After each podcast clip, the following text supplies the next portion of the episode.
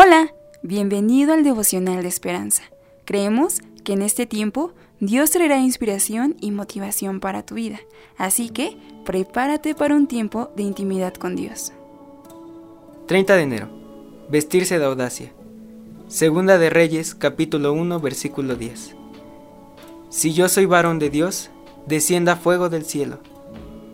Andrés vive en un país cerrado al Evangelio. Cuando le pregunté cómo mantiene en secreto su fe, dijo que no lo hace. Lleva un broche que publicita su iglesia, y cada vez que lo arrestan, les dice a los policías que ellos también necesitan a Jesús. Es valiente porque sabe quién está de su lado. Elías rehusó ser intimidado. Aun cuando el rey de Israel envió a 50 soldados para arrestarlo, el profeta sabía que Dios estaba con él. Y clamó para que descendiera fuego del cielo y los consumiera. El rey mandó más soldados, y Elías hizo lo mismo.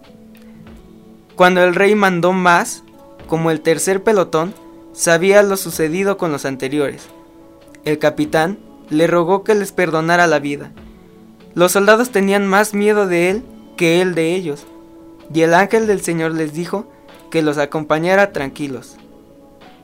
Jesús no quiere que hagamos caer fuego del cielo sobre nuestros enemigos. Cuando los discípulos le preguntaron si podían hacer eso sobre una aldea de Samaria, él los reprendió.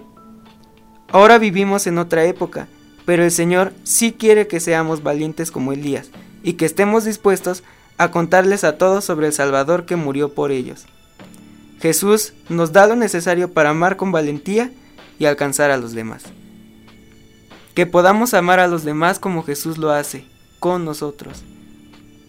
Oremos. Señor, gracias por tu misericordia hacia nosotros.